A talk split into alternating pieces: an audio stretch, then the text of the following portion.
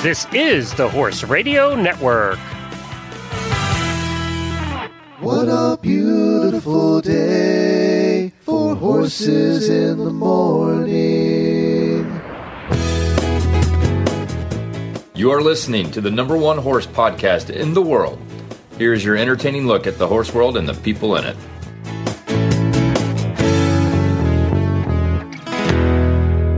Good Wednesday morning, everybody. I am Glenn the Geek in Ocala, Florida.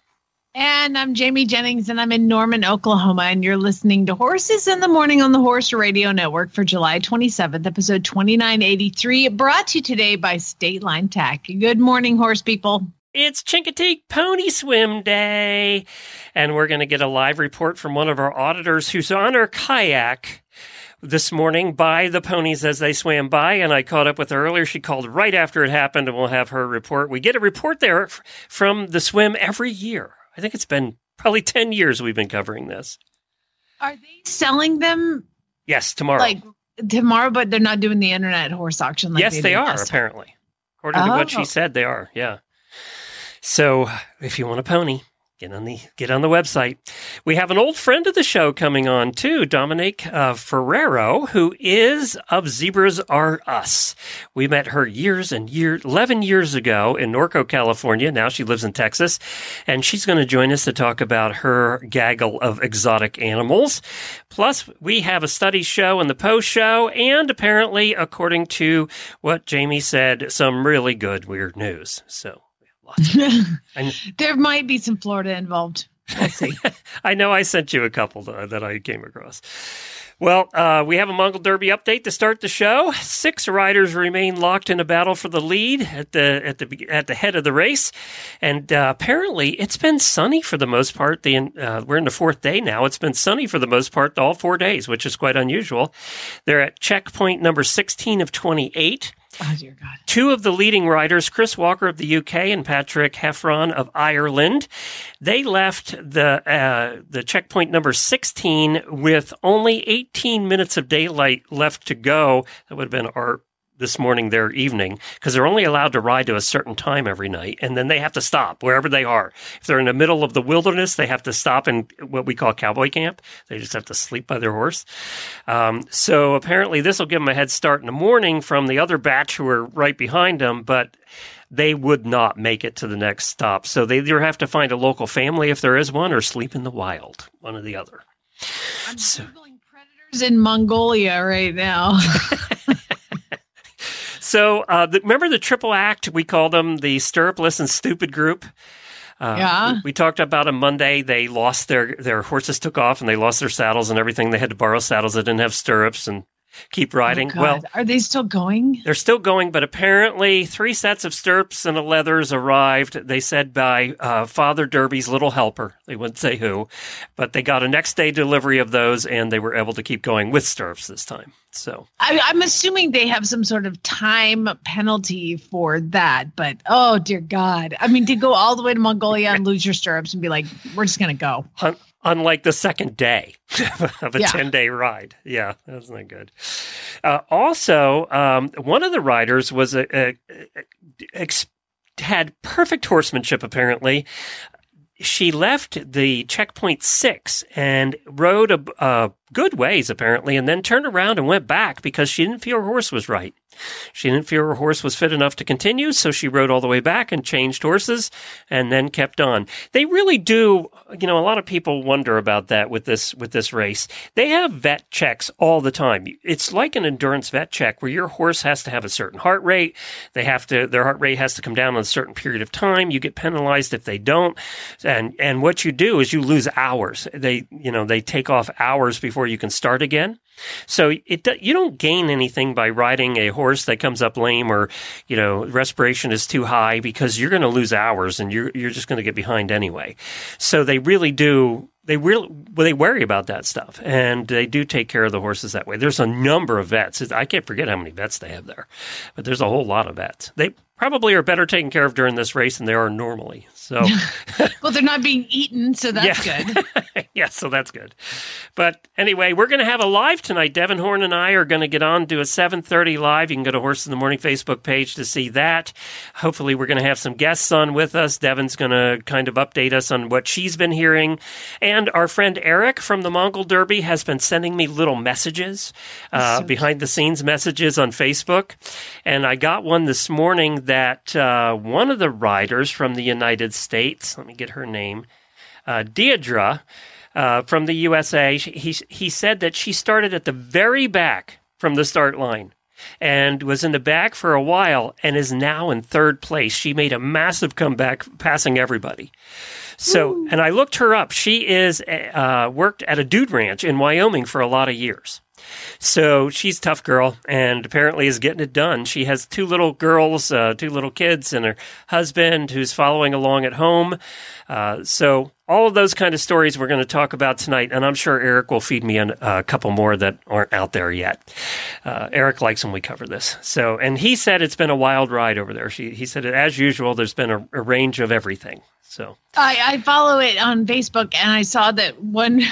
They had like one horse that got tacked up, and it literally looked like that's the first time anybody's put a saddle on that horse ever. I mean, and they're like basically water skiing on the end of this lead rope, and somebody's like, "Oh my god!" And somebody goes, "Yeah, that's mine." Like, oh yeah, that's fine. Uh, Apparently, what's been happening this year is there's a couple of people that have been getting every horses like that. They've just been not lucky at all. And every horse they get on to ride their their 25 mile leg is like that. It's like, can you imagine? Wow.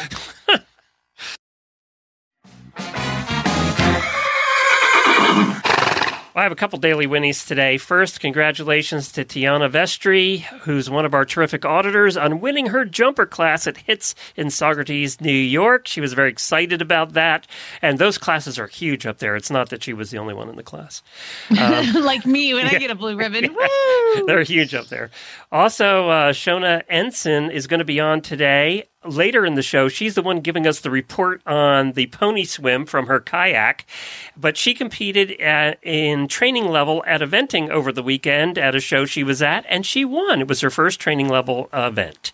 Uh, she finished on her dressage score. Maybe I'll talk to her about that a little bit later, too. So, congratulations to her as well. We do have a couple of birthdays. Happy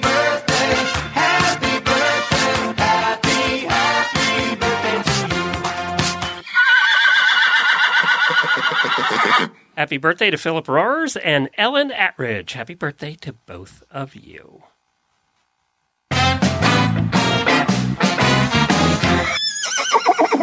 I swear to God, I'm never having a foal ever again. Except for my You mare's say pregnant. that every year. Except for she's pregnant. By the way, we found the heartbeat.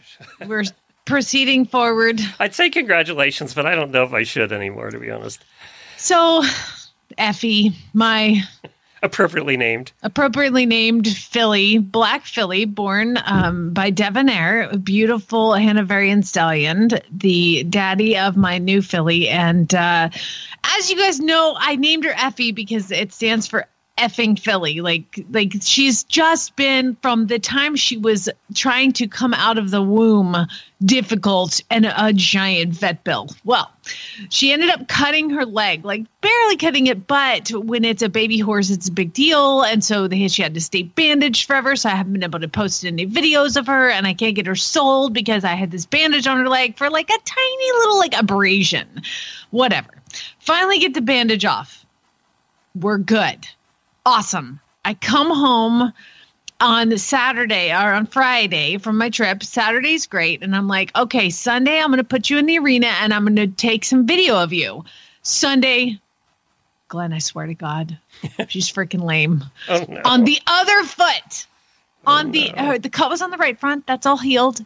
Now she's lame on her left front. Abscess? Do they get abscesses that little?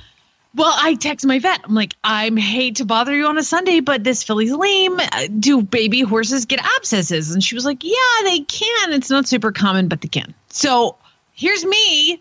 You want to know how fun it is to put a boot on a freaking filly without sedation. I did it myself, and I had my friend Ginger hold her, and I was able. And she was in so much pain. How many abrasions do you have now? I know, right? But actually, went great. Like I was like, "Oh my god, you're so sweet." If you just scratch her, you can do anything, right? So I get the bandage on her and everything. Well, she's not any better Monday. So I call Monday. I'm like, "Oh my god, I need to bring this filly in." Again to the vet. I've been going every six days for bandage changes. Finally, we're done. No, I got to load her up again. Good news is she loads really well and travels really well. So I load her up, take her to the vet. I unload her at the vet and she's like, my foot hurts. I'm dying. And she like limps in, you know, three legged. I'm like, oh God, what is wrong with this filly? And of course, like as a horse owner, all I do is prep myself for death. Like, we're gonna have to put her down. We're gonna have to put her down. Oh my god, she's gonna die. Like, I was not only would it be really sad, but I would also be like, wow, that was a giant See, that's the financial difference bath. between the horse owner and the horse husband. The horse husband is thinking, oh, another great big vet bill. You're thinking, I have to put her down. uh huh. Yeah, and I'm like, oh, she's gonna die. Well, they get her off, and and and the first thing the vet says to me goes, she's like, uh, is she eating some of her mom's grain? And I said, yeah, of course, because Pink is like the super cool mom who's like, Shares. you want a beer? you know, 15 year old, just drink it home, whatever you want. I'm the cool mom, you know, like no boundaries whatsoever. Usually have to get like creep feeders for babies, not with Pink. And, and I've had two other babies that also shared her grain, no problems. This one, I'm dying. So they're like, okay, well, let's take some x rays. Take some x rays. What does she have, Glenn? Laminitis? She has epiphysitis. What's that? Do you know what epiphysitis No. is? Clearly not. Okay, epiphysitis is the basically the equine baby version of the gout. she is eating. She oh, she's getting too much good food. Only you. She's eating too much. She's eating too well. So apparently, I I I looked it up here just so I can give you a proper definition. Epiphysitis is a generalized bone disease of young growing horses that's characterized by the enlargement of the growth plates in the long bones. It's most commonly seen in horses four to eight months of age when they undergo rapid growth, but can be seen in other foals even up to two. And basically, the cause of the condition fast growing, overweight young horses that are fed high calorie diets. I don't ever want to hear about Scooter being fat again, ever on this show. Oh my god, I'm loving her too much. Like I, I I'm like she's crippled, she's dying. No, she's eating too much and she's getting too many too much good food and and and and it's the exact same thing I've done with my other two. I've never had this problem. So she's got joint joint pain, joint swelling. Uh, she's super lame. The clinical signs are like, you know, they they take take x-rays, she shoots. I mean, they knew what it was before they even walked in, yet still made me pay for x-rays, of course. You know, we got to take the x-rays. And so basically, I have to sh- I have to keep her in a stall and just give her grass hay boring. And so now I'm like, but, but oh, by the way, Pink needs to gain weight because Effie is eating all of her food. So now I have to separate them to eat, which if you separate a mare and a foal, do you know how loud that is? It's so loud. they just scream. And Pink is like, she's eating and then screaming. And then, but she's like not stopping eating, right? So she's like eating and then whinnying and like all this food spits out of her mouth. Like I'm like, just chill out and just eat. Just she'll be fine. She's next door. You can still see her. There's the bars. She's on the other side. Anyway, yes, this filly now basically has the equine baby version of the gout and the good news is I didn't have to put her down, like because all I'm like, oh my god, news. she's got a nail in her coffin bone, or she fractured her ankle. Like you know, you just come up with all these things to prepare yourself mentally when you're taking a horse to the vet. That's a baby. That's lame. Any any horse, but apparently I just have to starve her. They're like she just needs grass hay and milk and that's fine. And then they were like, we have to keep an eye on Pink's milk because if Pink's getting too much good food, it could be coming through the milk. And I was like, oh my god, what? like I can't. d- I, I, and then they're like, but Pink needs to gain about 20, 30 pounds because she's don't lost feed her. some weight. You don't but don't feed feed her. her. anything too good. No. But feed her, don't feed her anything too bad because like if she doesn't get enough, then she's gonna lose weight. But if you give her too much good food, then that's gonna go into Horses, the milk, and the baby's gonna continue. Baby like, horses will do anything to kill themselves. the good good news is, in about two weeks, she's gonna be totally fine, and all I have to do is like feed her less and feed her less. So, so everything is fine. It's not gonna affect her in the future at all. I actually hesitated to even talk about it because I don't want people to be like, she's selling lame. No, it's totally fine. She's gonna be fine. There's no if you look right here, it says uh, it will not cause. It will.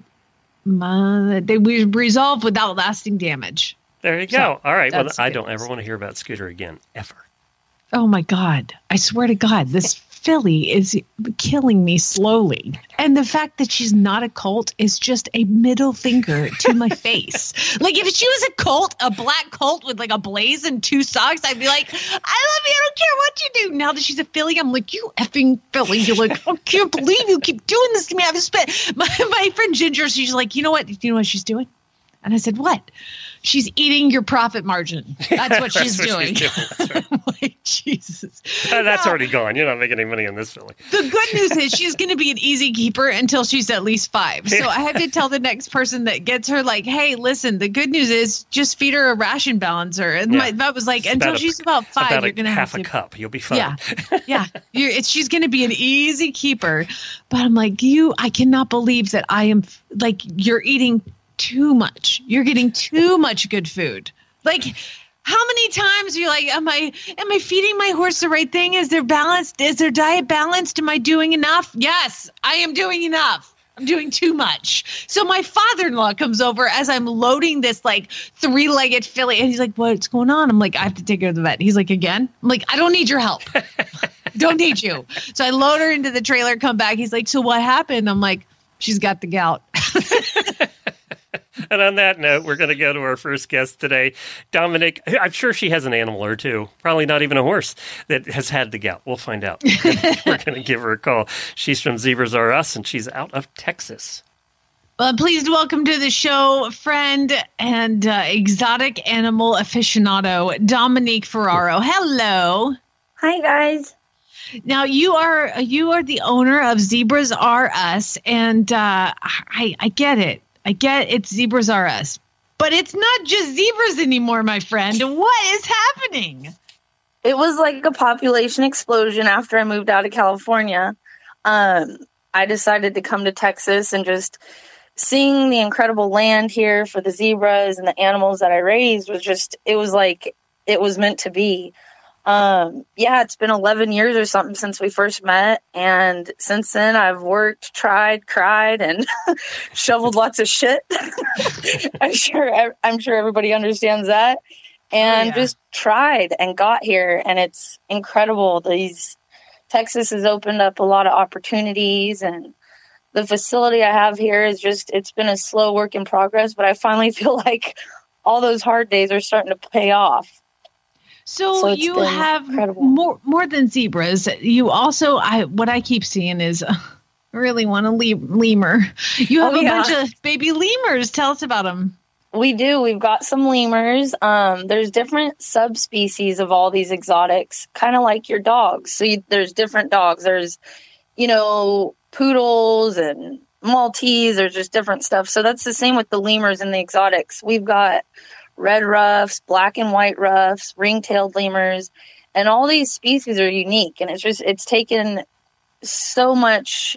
It's just it's taken such a great I, want to say piece of my life, but it's been so interesting to see everything interact with each other and raise them and learn about them. And my goal is, you know, conservation efforts. People are not raising these animals anymore. We don't have the land, the resources, and, you know, the guy in his backyard that used to raise, you know, 10 to 20 brood mares, they're gone. Those people aren't here anymore. And especially with the exotic industry um, with the laws and things that are happening with the economy, it's really hard. So I've actually set out, I want the animals that no one's raising anymore. Because in 10 years, I started with three and I might have six. I mean, and that's not a high volume, but that's six little animals that are in the world that wouldn't have been here. You know, and that to me is incredible. So, what is it? That's why you're raising the exotic animals is to continue their like to keep them in the world. Yes, the species survival program um, is a new thing. that has come into our industry and we're actually trying to take different animals from different zoos and private facilities around the world and get matched up genetics. Um, Zebras R Us, our company, has some of the most amazing rare animals in the United States. There's no other facility in the world that has the animals that we have sitting here in my backyard. And, And so I know goal, you you guys have had a lot of Grevy zebras, which are the Yes. really, really um, endangered ones. Oh my gosh, they are incredible. Um, and I want to. We've actually talked to people about shipping them back to Africa. Um, so I mean, we're really trying on these. And the Grevy zebras, we actually had the most amazing surprise. We had a baby Hartmann mountain zebra born last night, which uh, I don't even. There's probably maybe ten born a year, fifteen Wow. born.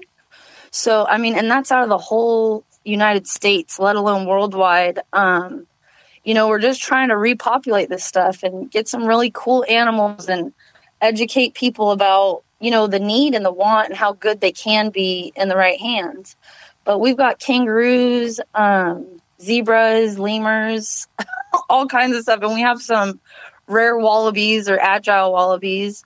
Um, and we think there's like 200 in the United States, possibly. That might be stretching it. We just had a baby girl about a month ago. We pulled her out of the pouch, so we're we're on that track too. And white buffalo, we've got Wow. some of those now. White elk, white rheas, all kinds of fun stuff. Wow, that's amazing. So, so you've got all these animals. How much land do you have? How what does it take to make something like this work? Work. Um, Lots of work.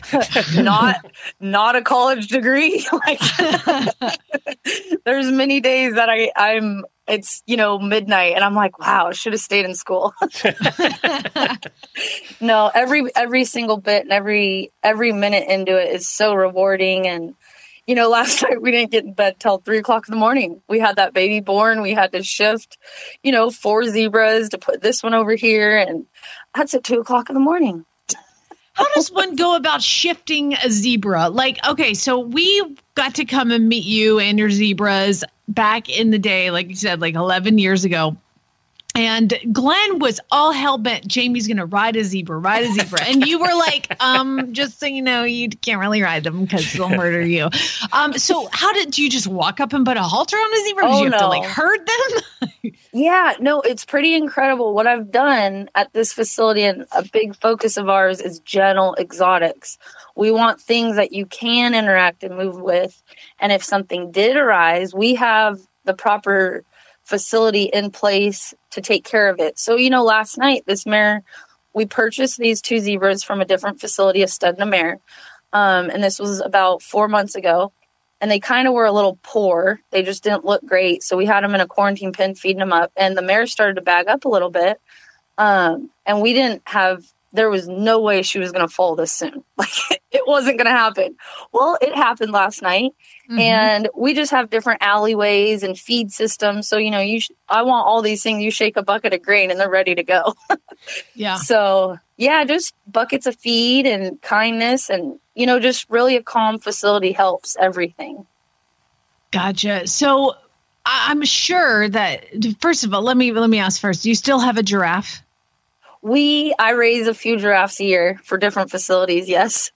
Oh my god. Yep. And that's so, fun. That's they're amazing. So, talk to me a little bit about, um, and I'm sure you get pushback because, right, even owning a horse, we get pushback nowadays, right?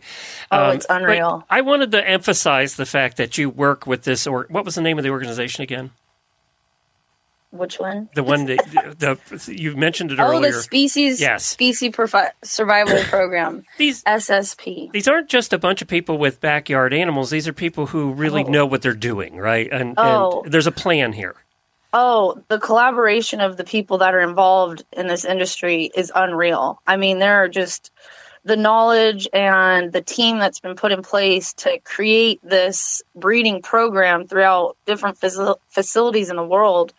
Um, people want these animals. Facilities want these. Zoos want these. We want to show you that there are four or five different types of zebras out there. And um, you know the people that have gone to bat for these animals are just they're professionals and they want to see the species survive So it's typically a lot of retired zookeepers, um, you know, biologists, people that have joined this program as far as educators. And so they're the ones that are retired and they've they've planned their life around this, trying to get these animals put together at the right facilities for them to procreate. I mean, and it's it's unbelievable what we're doing. We're moving animals from California to Florida, Ohio to Texas. I mean, you know, one animal to move, you're up in the five, six thousand dollars. You know, so it's not cheap. It's a costly project. A lot a lot of times it fails. Um, so that's been the hardest part is just all the failure, all the learning. We can't open a book and read how to raise zebras. You know, like we have a thousand horse trainers out there. Well, there might be two or three people in the United States that know how to how to raise zebras and are successful. So that's been something incredible is getting different private breeders together in different facilities to join forces and do right by these animals with no profit in sight. I mean, there's not I've been raising Grevy zebras for seven years and you know, they haven't there's not a profit. There's no profit. You're you're feeding a herd to hopefully gain one. And that one will maybe be given to another facility, you know, just to hope that they might get two more babies. So it's uh I've described this industry as like a chess game. Um there's not a lot of money in it, but there's a lot of good people that are trying you know, all they want is something good for their animal. They don't want to win a horse show or they don't want that. They just want to see three become four, you know, and that's the end goal. I want to send out zebras to Africa. Like that's what I want to do. I want to see them get off that trailer and have their feet hit that ground. Know that we made that. Mm-hmm. So That's people what's are, important. and and people are giving you a hard time because why? Well, because zebras shouldn't live in a pasture with green grass and be fed every day. You know, they should be out in Africa in the wild where there's so many different challenges. Um, but we call this captive wildlife. You know, this is captive breeding, and our pastures are two acres. They're beautiful. They have two acre pastures apiece with three zebras in them. I mean, that's a lot of land for be- like beautiful little animals to just thrive in. And controlled breeding is a big focus. And a lot of people, it's just hard to see, um, you know, the difference. There's a lot of different zoos and facilities out there, and it is hard to see sometimes, you know, right before feeding time. I have some Siberian lynx and they'll pace the fence, you know, and it looks like, oh, they're pacing a fence, they're pacing a fence. So does Well, my just- fat hackney pony. I mean, he paces You the fence too. right. And I think a lot of the public's perception is like, oh no, it's pacing the fence. Well, but it's going to be fed in 30 minutes and it just heard its buddy gouge down, you know, its food bowl. and so the public So does your dog and your cat. You know. Right. Right. It's the public perception is what we're trying to fight, you know. Um just I'll say it, PETA and animal rights activists, if they truly knew what we did, it would be so different. You know, and I want to welcome those people into my life and say, look, come help me, come take a walk with me, come look at my zebras, come look at these Yeah, animals. but they don't want any animals held captive. No. You know, they just don't want. They don't even want your cat in the house. So No. yeah. I was No. told to let our horses go. So Oh, it's, yeah. you know. Yeah. but I gotta ask you this Because they would survive so well that way. Was- Right. Yeah. Why the Zorses? I mean, you're breeding a horse with a zebra that like maintains its zebra mentality with a horse type physique. So, so what's up with the Zorses? What go to what? What are they used for? Tell me you ain't never want a Louis Vuitton purse. uh, Yes. The Zorse program, um, the Zorse program is interesting, and I enjoy the animal because it was a goal, and I did it, and it was cool. Like, hey, that was that was interesting. We made that. My animals are so much different. Um, you know, our foals are gentle, and they're raised by their moms. So, like, I have a Zorse. I literally put a halter and a lead rope on, and I was like, let me see if I could ride him. Got on him, kicked him a little bit. He rode like a baby, and I rode his horse, and that is the whole goal. Gotcha. Yeah, I rode him 30 feet in my pasture and didn't die, and that was awesome. I had a neighbor in Arizona that had a Zorse, and I mean, everybody would slow down at their house and look and look at that. It's like a horse with stripes, so cool. Right. And she was like, "I would love to send it to you to train," and I was like, "That's fine." She goes, "He's been he's been at a trainer for like the last four months, and here's what the trainer said. The trainer said that some days he's fantastic." And some days he's a zebra. Uh-huh. Yeah. Like, they're like fun. they're like the Jekyll and Hyde. And I love so I feel like I have enough experience to talk on all these animals, but like the Zedonks are incredible. They're sweet. They pick up their feet, they do all their things. The Zorses are the same way here, but you know, they're just I feel like I want people to get into it because they genuinely love the animal. They're not work animals. They're not going to go on a trail ride. You know, you can't have unrealistic expectations for what you're working with. You know, you're not going to teach a donkey to go show jump. You're not going to have it go do dressage practically. You know, there's better animals for the outfit. So the Zorses are a beautiful hybrid that are a horse with stripes. And uh, they're just, they're like your mini donkeys or mini ponies. They're just really, really pretty, cool pasture pets. Yeah. And that's how they should be looked at. The same with zebras. You know, they're not meant to, they don't have any work ethic. So if you start fighting with them, it's, it's a battle. But if you just genuinely see them for what they are and you love them, oh, they're incredible. I mean, they That's will do cool. anything in the world any horse would ever think about doing for you. I wanted to ask Well- you about that, if I could jump in here. So, when we talked to you last 11 years ago, really, I mean, we've talked to you a couple times since, but when we met you, there was a problem, and some of your zebras were rescues from people who thought it'd be fun to have a zebra and then found out it Oh. wasn't, you know, meant for the faint of heart, or people that are just unqualified. Um, Mm-hmm. And is that slowing down, or we have Oh. still have that problem? Oh my gosh. Now I've gained a lot more knowledge. Um, it is so sad, this industry. Um, as far as raising unfit animals for uneducated people. Um, we want people to be safe. I was severely injured right before you guys came there. Oh, we remember. right. And I purchased the best zebra in the world. This is what the title was. And within 10 hours, I was viciously attacked. Um, and it was unprovoked. It was, it was out of the blue. By the way, let me talk to you about how tough Dominique is. We were there in, in Norco for a week. We had brought out there, and we had a great time. We, we did a lot of different things there. Um, but meeting you was one of the most fun things. And and when we went to her farm, they were doing a photo shoot for a commercial with the zebras. that was an experience. but you you did that interview even though your entire body was black and blue. I mean, I will never forget that day. That was awful. I give you credit. I mean, what? Talk about one tough cookie. Do you remember that, Jamie? How black and blue she was. It was- Oh my gosh. I was in the ER less than 12 hours before I met you guys. And uh, I was like, I have to get out of the hospital. I have an interview at 4 a.m. I go, it'll be fine. It's an it's a radio interview. They can't see me. I mean, work never slows down for anybody. The world keeps running. You know, just stay with it. I've worked hard to get where I'm at.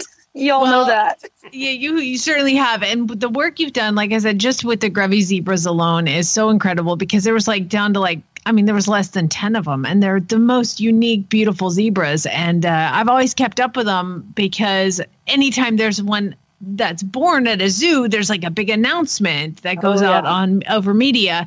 And you're, you're like, you're killing it, girl. You're like Oh, saving a you. species. That's amazing. Well, and the difference between our facility is, uh, you know, our zebras are managed and they're calm.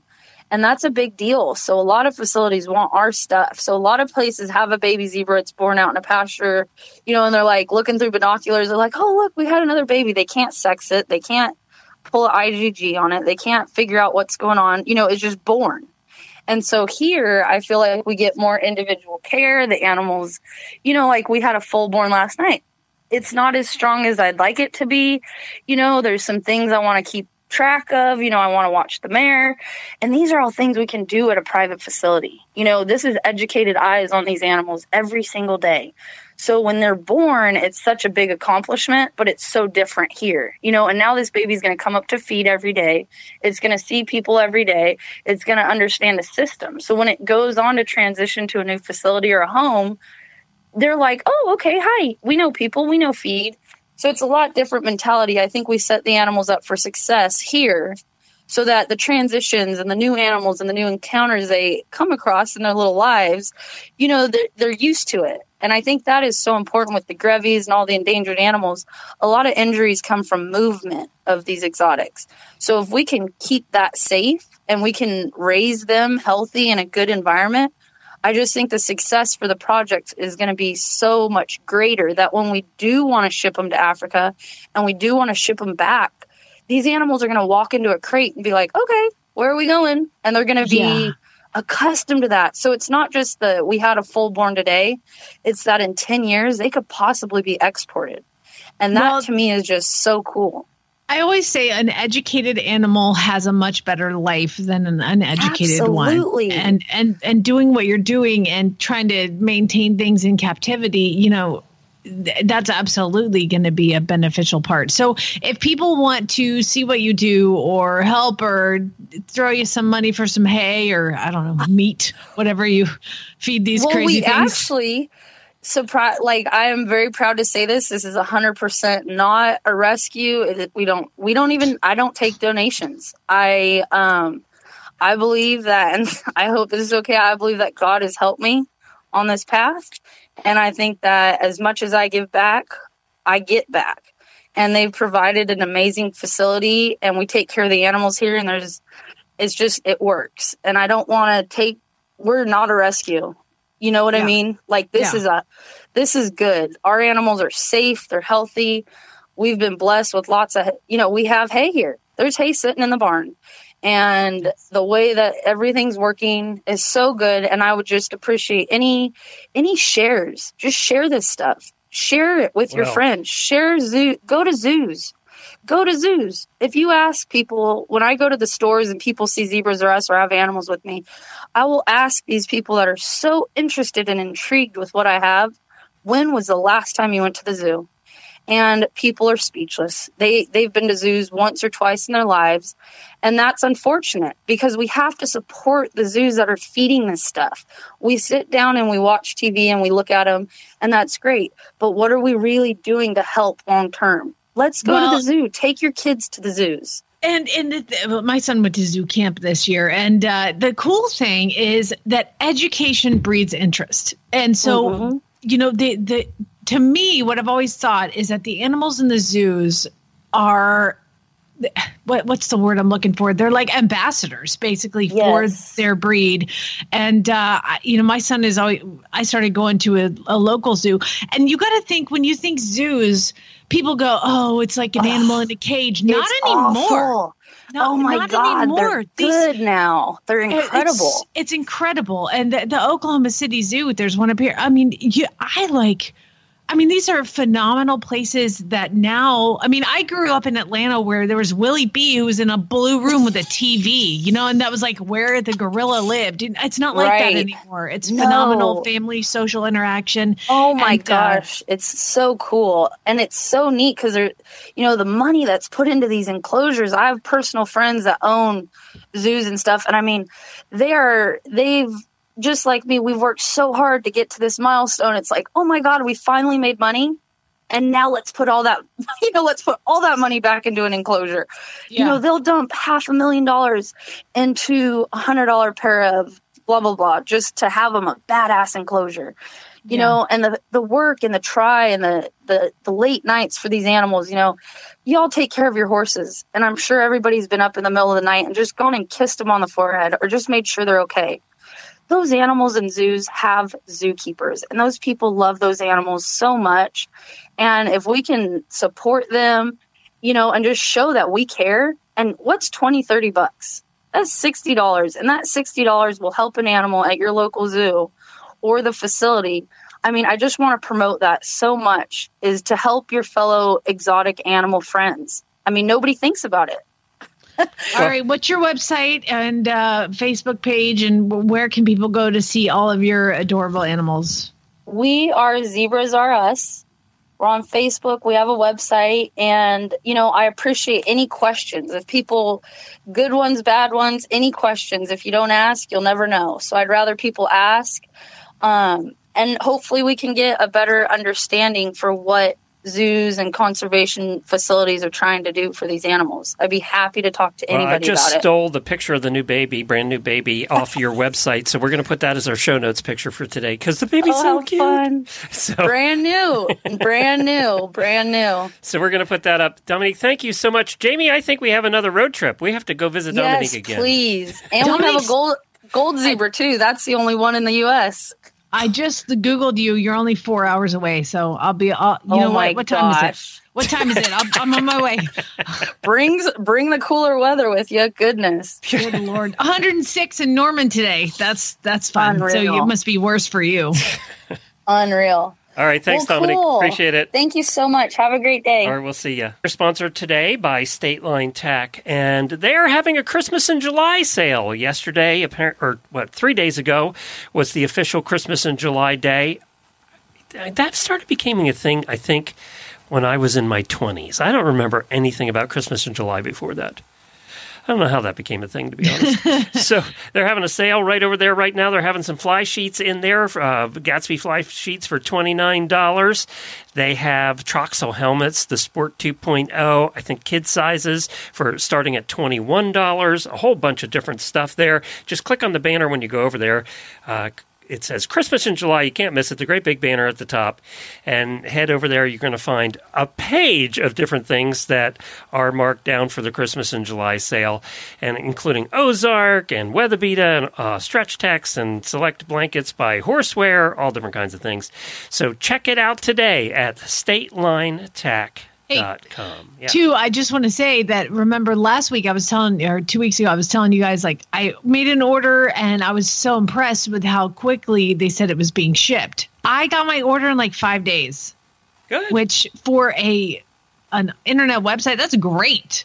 That is great. I mean, it's not Amazon, you know. It's it's it's State Line Tech, and they got- I can't, I was so pleased because it was fly mask, and I really needed them. now they're destroyed, and she just ordered the next batch. exactly. The, the Pony Swim segment that's coming up is brought to you by Daily Dose Equine, non GMO core nutrition for horses and ponies of all ages. We have Shona Nestor Ensign coming on with us. She is one of our auditors, and she let me know that she was going to be on a kayak this morning and she was going to watch the pony swim. Now, this was a little bit earlier in the morning, so Jamie wasn't on the call because we had to do it when the pony swam, and they swim at a certain time. And she was there with her kids, and she tells us all about it. And by the way, this is almost a hundred years now that they've been doing the Chincoteague Pony Swim. wow. They bring them over. Uh, most of you know the story. We've talked about this every year, I think, since we've been on the air. But it's run by the Chincoteague Volunteer Fire you don't Company. need to go on because every one of Everyone us has knows. read Misty Yes. of Chincoteague, Okay, and there like you go. it's not you, you're, we're, you don't need a backstory. No, don't. We but this was the first live one in a couple of years because of COVID. So, uh, so we'll see if the crowds are there. Let's talk to Shona from her kayak. Shona, describe the scene where you're at right now. Well, right now I'm seeing everybody leave. Um, they have just seen all the ponies coming from one island to another, and it's chaos because everybody's trying to get to land to wait for them to go down in the center of the parade. But And- it and was you're- amazing. You're on the water Oh, right I'm now, right? I am on the water. So what we did, um, what we did was we got we brought our kayaks and um, set ourselves up to see the ponies swim. And in order to do that, we had to get um, permits and we had to get uh, you know here the day before and get. I was at the dock at five thirty in the morning, making sure I got parking. And it's been such an adventure just to get here. And when they started swimming probably around like 905 910 it was only like minutes but i put on my gopro and i was actually like inches away from the ponies Oh, while they were swimming. And- it was amazing. And what's the weather like? Is it nice? it's cloudy. I want to say high 70s um, there was a little rain uh, but it's perfect because you're not overly hot and burning but you have really nice visibility. Uh, i know they te- they don't i don't think they were worried about the weather as much as they were worried about that they were more concerned about the um, the water and the way that it was moving to decide when the horses come across Yeah, they kind of wait till that lull. I don't. I don't know what they call it, but it's it's kind of a lull in the tide, and that's when they do Yes. it. Yeah. yes absolutely So was So it as amazing as you thought? you know, I thought I'm going to just see a cool experience, but it was an amazing experience watching these horses just like navigate and interact. And they have young ponies um, you know the young foals not too too young because um, they were actually brought over and penned up with the pregnant mares um, a couple days ago and i got to see them last night. But uh, you know they were just so amazing just to work in a herd and the cowboys were there seeing their eyes. Um, they actually try to come into the crowd at times and cowboys were like you know ho ho hoing them in um, I, it was amazing. I didn't think I was going to be as overwhelmed as I was. And it was just a big smile on my face the whole time, just smiling at these uh, amazing creatures that have been, you know, ready for this adventure for, I don't know which one was King Neptune and Queen Neptune, because the first one that lands is going to be, but yeah, it, they're, they're amazing creatures. Um, definitely you know, I spoke. I was speaking with somebody last night who works with um, people who buy uh, or with the auction and training and transporting, but she spends time with them on the island to get to know their personalities and will actually help them choose what works. You know, what numbers that they can bid on for horses that you know suit them um, what they're looking for. But she said the difference of a domestic versus the Chincoteague is that they really are more they're, they're, easier to deal with the changes. Where our horses will freak out because our garbage can moved um, they are they'll they have no worries. They go right on the trailer. They had no what i thought would be instinctive behavior to you know to flee or get away. They actually were kind of drawn in and uh, ears pricked and uh, no stress. I thought there was going to be a lot of splashing and and it was just really nice to see uh, horses in a herd, natural environment. Uh, you know, dealing with all this all this chaos that I'm already freaked about. But um, because when a boat comes by, I'm swelling and ready to fall out of the kayak. Um, but it, it was really good, and there's so many people here that you know just come for the experience. This is the first time for them. You know, Glenn. I was also told yesterday that they haven't done this one since 2019, I think. That's right. Yep. So, um, and this is uh, in 2019, Misty's um, offspring actually ran back to the barn. They didn't push them in, so they didn't make it to the auction. So this time, with a couple of years off, they have tons of, um, you know, about 20 horses off of that um, that lineage. So that was kind of neat to hear that that had that type of uh, um, story to tell. Isn't it amazing that these foals can swim that well? Yeah. You know, they don't swim the whole time.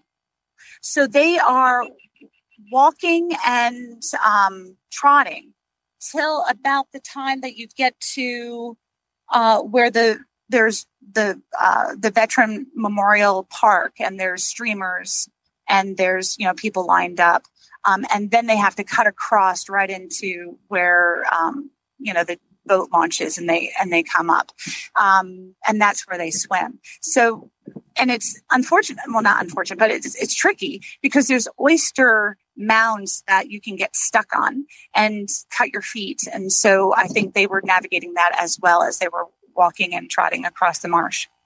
Well that's amazing. Now are you going to hang around today or are you heading right back I'm I'm going to hang out a little bit. We brought our bikes, and I've got my son and his friend. They're 12. They're in another kayak. We're going to go and see all the other activities. I know they're going to do another parade. There is a fireman's carnival. Uh, last night they had um, penned up the the pregnant mares and the new new foals that would wouldn't be able to make this trip.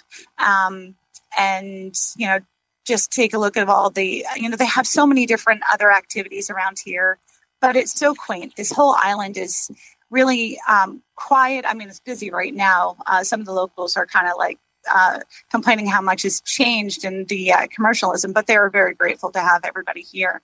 Um, and then I'm actually driving up to uh, the uh, well, just north of DC to pick up a horse trailer. And so I've told my husband, don't be surprised if I come back and pick up some of these ponies too. I was going to ask if you were attending the auction. oh, I, you know, you have to be here. Um, they, they have a raffle. So I was going to throw in um, some tickets, but they said that you have to be here in order to win. Mm. So, but I last, the last time I saw, I thought these ponies were going way above my uh, pay grade. So, you know, yeah, and with pent up demand this year, you might see that too.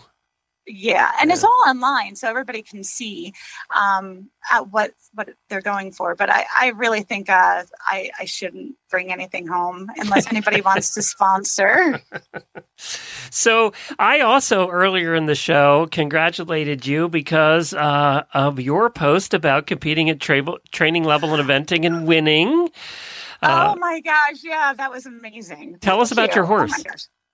Um, Emmy is uh, a Dutch warm blood. Um, she's 13. I got her in October. Um, she is 16 too, and bay, and absolutely the most unmarish mare that I have ever known.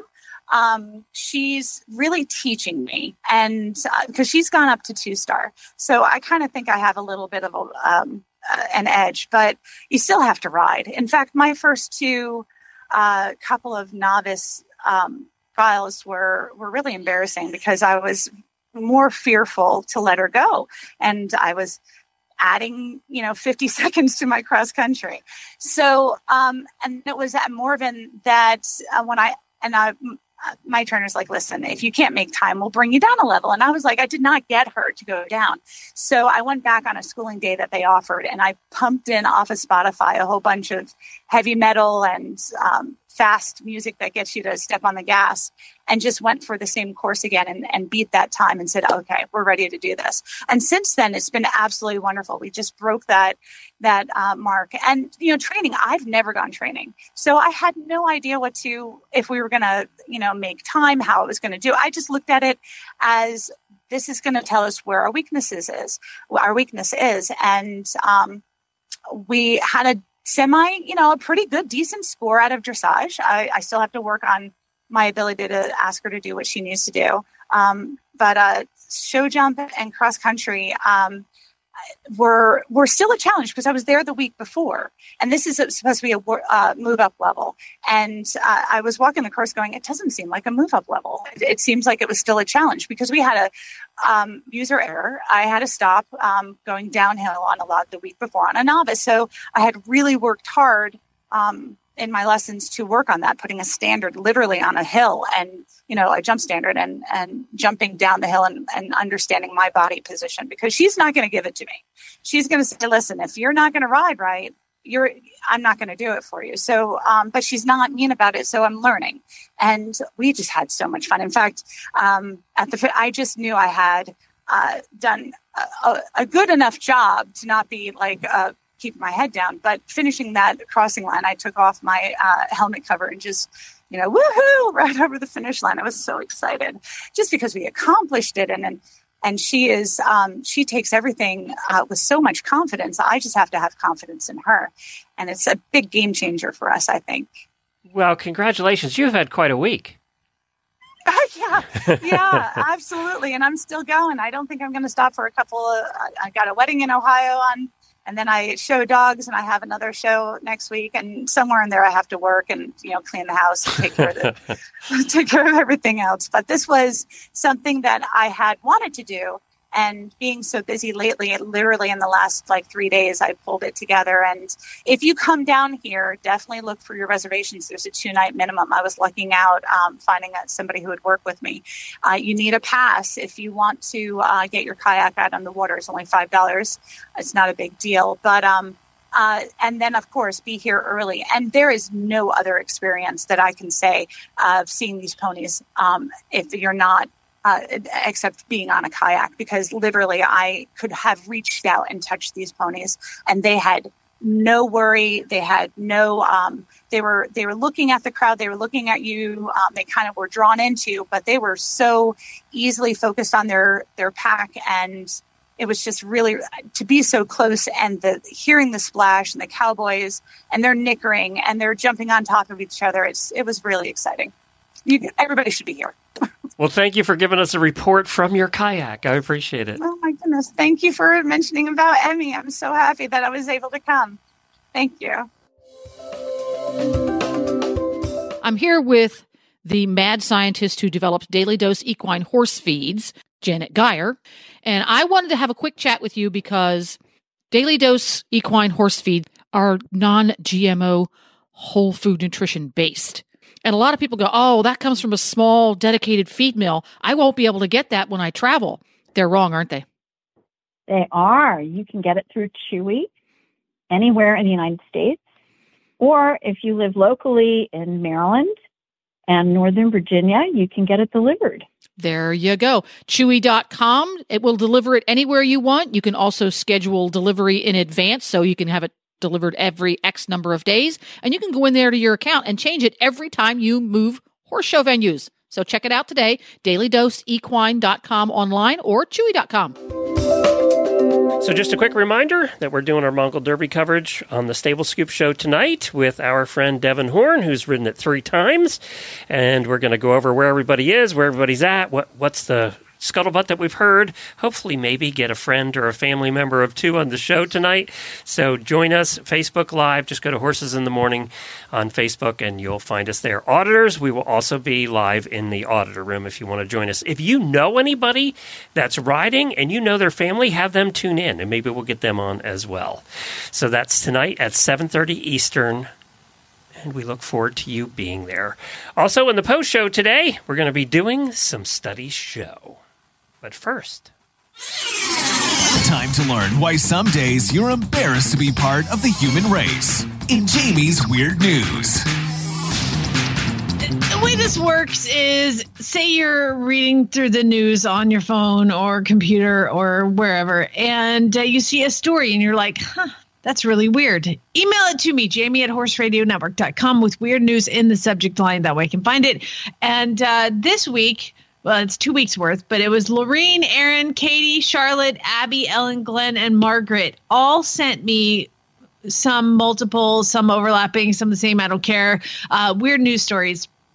So we're going to go through it now. I would like to point out, Glenn, that very easily, very easily, I could have done a segment of all Florida.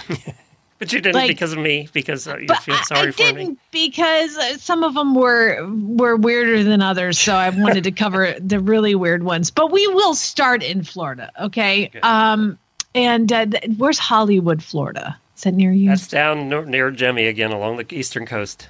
That makes sense. Uh, so th- there's a lady in Hollywood, Florida. Her name is Michelle Reynolds, and it's the middle of the night, but she was hungry, so she went downstairs to make herself a snack, and she put some popcorn in the microwave, and uh, decided, yeah, I gotta pee. I'll go pee. So she walks into her bathroom, flips on the light, quickly screams, flips off the light, and runs out. because as she approached her toilet, she looked in and found an 11 inch long iguana. God, Hanging these out stories terrify me. I hate these stories because it just makes me. Every time I go to the bathroom at night, I, this is what I think of. Yeah, you, you need to look in your toilet before you sit down on it in Florida, okay? And make sure you take, take a peek in the bowl. Every time. Because so we've had snakes, iguana, this time it's an iguana. And by the way, they'll whip you with their tail so fast, your little butt will have a welt on it. So please just make sure. Did they say how the iguana got into the toilet? Uh, apparently, iguanas are taking over South Florida. Yeah, they are everywhere, and uh, it was because somebody brought it as a. They're not native. Somebody brought it as a pet, and probably you know people in the '60s had them as pets and let them go, and they bred, and so they're everywhere. I mean, when I was in Key West, they were everywhere. So uh, several ones too, iguanas. really big ones. Yeah. Yeah, they they they said that the the officer who responded because she then called uh, Harold Rondon of Iguana Lifestyles, a wildlife removal service, to rescue the little fella. And he said when he walked in, he goes, just in the toilet, he goes, "That's the second one we found in the toilet this week." Jeez. So they can get up to 18 inches long. And they said he took up most of the toilet bowl. They rescued him and he has been relocated and everybody is fine. They do say that iguanas are not dangerous to people, although some iguanas can transmit salmonella. So Oh, just, good. you know, yeah, don't drink the toilet water after they've don't been hanging out in there. don't drink it.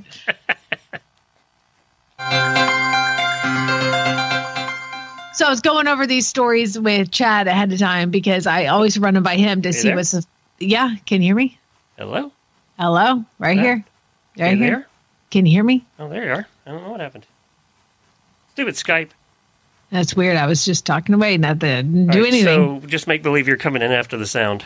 okay, count me in. Three, two, one. Well, before I come on and do these weird news stories, I go through them all with Chad uh, just to uh, read the headlines and see what he thinks is the funniest. And uh, this one really got him cackling uh, for multiple reasons. So we're going to head to Colorado this time because there is a man. His name is Bob Salem. He's 53 years old and he reached the top of Pikes Peak on Friday morning. Okay. I saw this story. this story is not that he did it. It's that he's the fourth to do it. I know. 53 years old, successfully climbed all the way to the summit of Pikes Peak while pushing a peanut with his nose.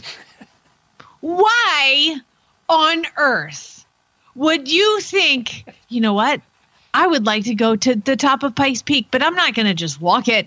I'm going to push a peanut and roll a peanut all the way up with my nose. Okay, so here's the thing.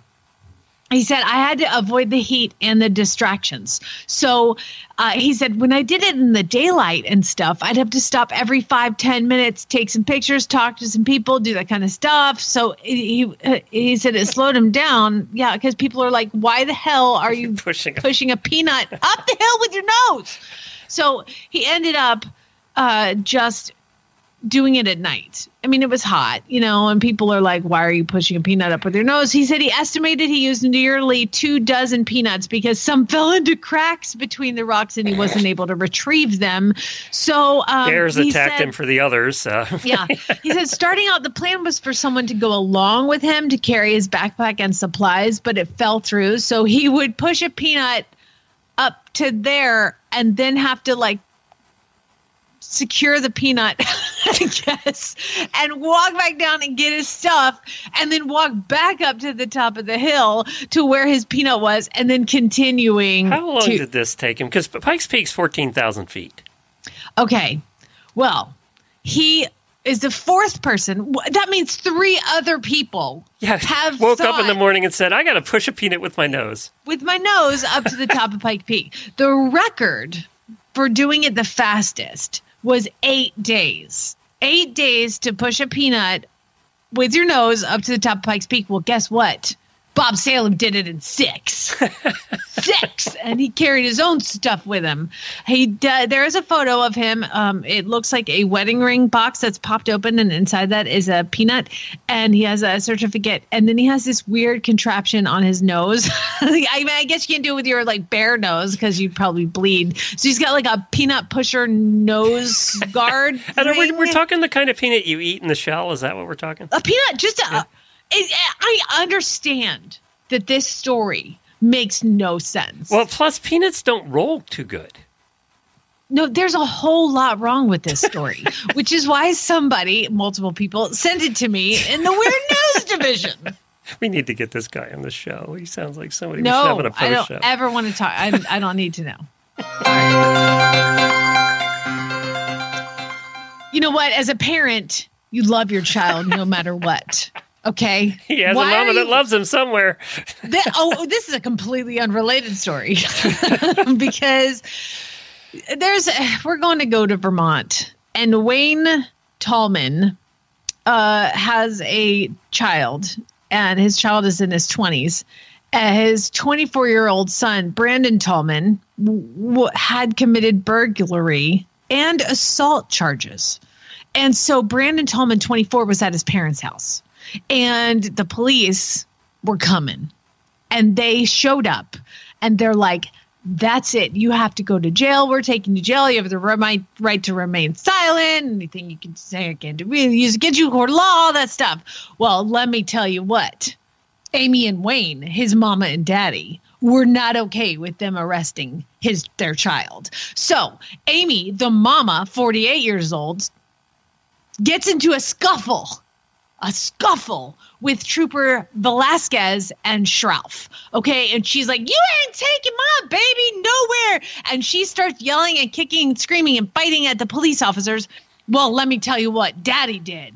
Wayne, he climbed into the cab of his excavator, drove it over to where the police were trying to arrest his son, Oh, and no. started swinging the bucket of the excavator back and forth, trying to nail the police. The photo, because Oh there's a dashboard camera on the car.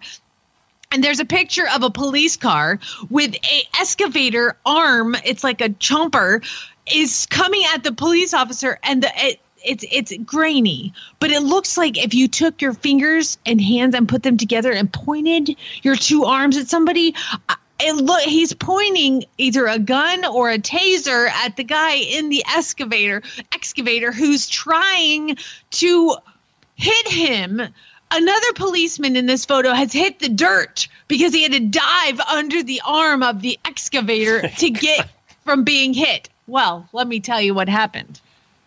They all went to jail. No Not- you know what? You go go to jail with your baby. You're all going. All three family members taken into custody. Wayne Tallman now charges faces charges including reckless endangerment and assault on a protected official. Amy has been charged with impeding an officer trying to stop them from taking her baby. And uh, I would like to also announce that these people look exactly Like I would think. like picture what you would think they look like. the picture of a guy driving an excavator trying to hit cops with it. That's trying that to guy. use yeah. the arm to swing. And this is in Vermont, so not Florida. So you're good there. Thank you. I appreciate it. Something good came out of that story. But of course, we have to end in Florida, Glenn. Of course. And guess where we're going in Florida? Port St. Lucie. No, No. No, we're going to Ocala. Oh wow, That's right. that's a rare Ocala- Ocala appearance. I got to say, but it is rare that we get Ocala. Well, eh, We've had it a few times, just a couple. if if if if Corey Johnson has any children or parents in the area, this is going to become more uh, prevalent because uh, he was arrested Friday for allegedly driving a stolen truck. Okay, so he sees a truck and he steals it. It's in a 2013 F 150 in Riviera Beach, Florida. And he has it for about three days. And then on Tuesday, he drove it to this Patrick Space Force Base in Brevard County. Do you know where that is? Yeah, no, not really. There's a Space Force base in Brevard County. Well, I, think, I, actually think that's the uh, that's where NASA is. yeah. Yeah. Well, uh, that would make sense because he drove it to the base and went boom right through. Yeah, that's that's the- where NASA is. Yep. where they try to stop you and they they they finally pull him over and he says i have to take this base to the vehicle i have to take this vehicle to the base because you're never going to believe what's happening the government is not aware that there are aliens fighting chinese dragons and donald trump told me that I need to take this car to the base and tell them that there are U.S. aliens fighting Chinese dragons, and it has to be stopped. just, just sit with that for a minute. Drugs are bad. Drugs are bad. That's right, ladies and gentlemen. You know, he's a hero, really. He's a hero because, bless his heart, Corey Johnson is trying to save the world by stealing a car and going to Space Force Base to tell everybody that Chinese dragons are fighting aliens. Is there videos of the Chinese dragons fighting the aliens? Because I'd like to watch that. No, but there's a very good picture of his mugshot, and um, it looks exactly like what you think it looks like. Drugs are Exactly. really, really bad. Drugs are bad. All right. And that is the end of Weird News. Although I did have plenty more, including the uh, people that uh, in Key West, Florida, had a Ernest Hemingway lookalike contest where 130 men showed up to compete for the title of Ernest Hemingway lookalikes. You know, I So couldn't even go. tell you what Ernest Hemingway looks like, so I'd have to look that one up. Pretty much an old guy with a gray beard. Okay, well that's me. I could go do it. the- yeah, you could do it. You might win. Thank you, everybody, for joining us. We appreciate it. If you missed it yesterday, we had the Horse Illustrated episode. A lot of fun over there. We'll have sales and breeding for you tomorrow and some really bad ads on Friday. Auditors, hang around for the post show. We're going to do, you think Weird News was interesting? I have some sur- or studies show that were also interesting over the last month. We wasted a lot of month or a lot of money on studies over the last month, let me tell you. So that's coming up as well. We'll talk to you all soon. All right, everybody. Bye. Spade, neuter, and yelp. Starve your fillies. Drugs are bad.